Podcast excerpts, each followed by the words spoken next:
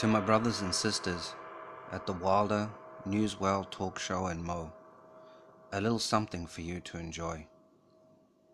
Several months ago, after almost being 16 years away from New Zealand, I was given the opportunity to do the extended family thing and visit my parents in Queenstown in the Southern Alps on the, on the South Island. Now, there had been many reasons as to why I hadn't gone back, but I thought it might have been time to make peace with some ghosts of my past. Thankfully, most of these ghosts were up in Auckland, not Queenstown, so going there wouldn't be an issue, except for one little nagging oversight.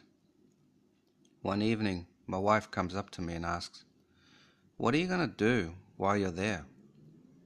Casually, I replied, I'm going to do the tourist thing with my parents, and when that's done, I'm going to do my Baguazhang all day and all night. What, for two weeks?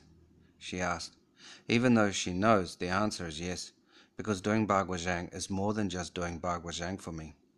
It is a form of upper management that transcends earthly business, so to speak. But she kept at it and asked it differently. Don't you have a list of things that you want to do other than Bagua Zhang and family? Maybe meet some old friends or something. Like who?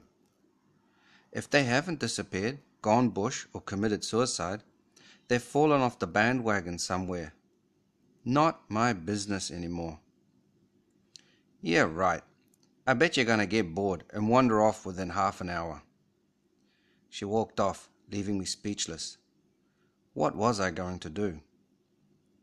Two days later, I came back to her and said, If they're real, I'm going to say hi to the local Taniwha. That same day, I got a call informing me that our trip to New Zealand had been cancelled. I guess spiritually speaking, Taniwha do not like to mix with this taipan. But that's okay because on this side of the Tasman Sea, I'm all sweet with the rainbow serpent.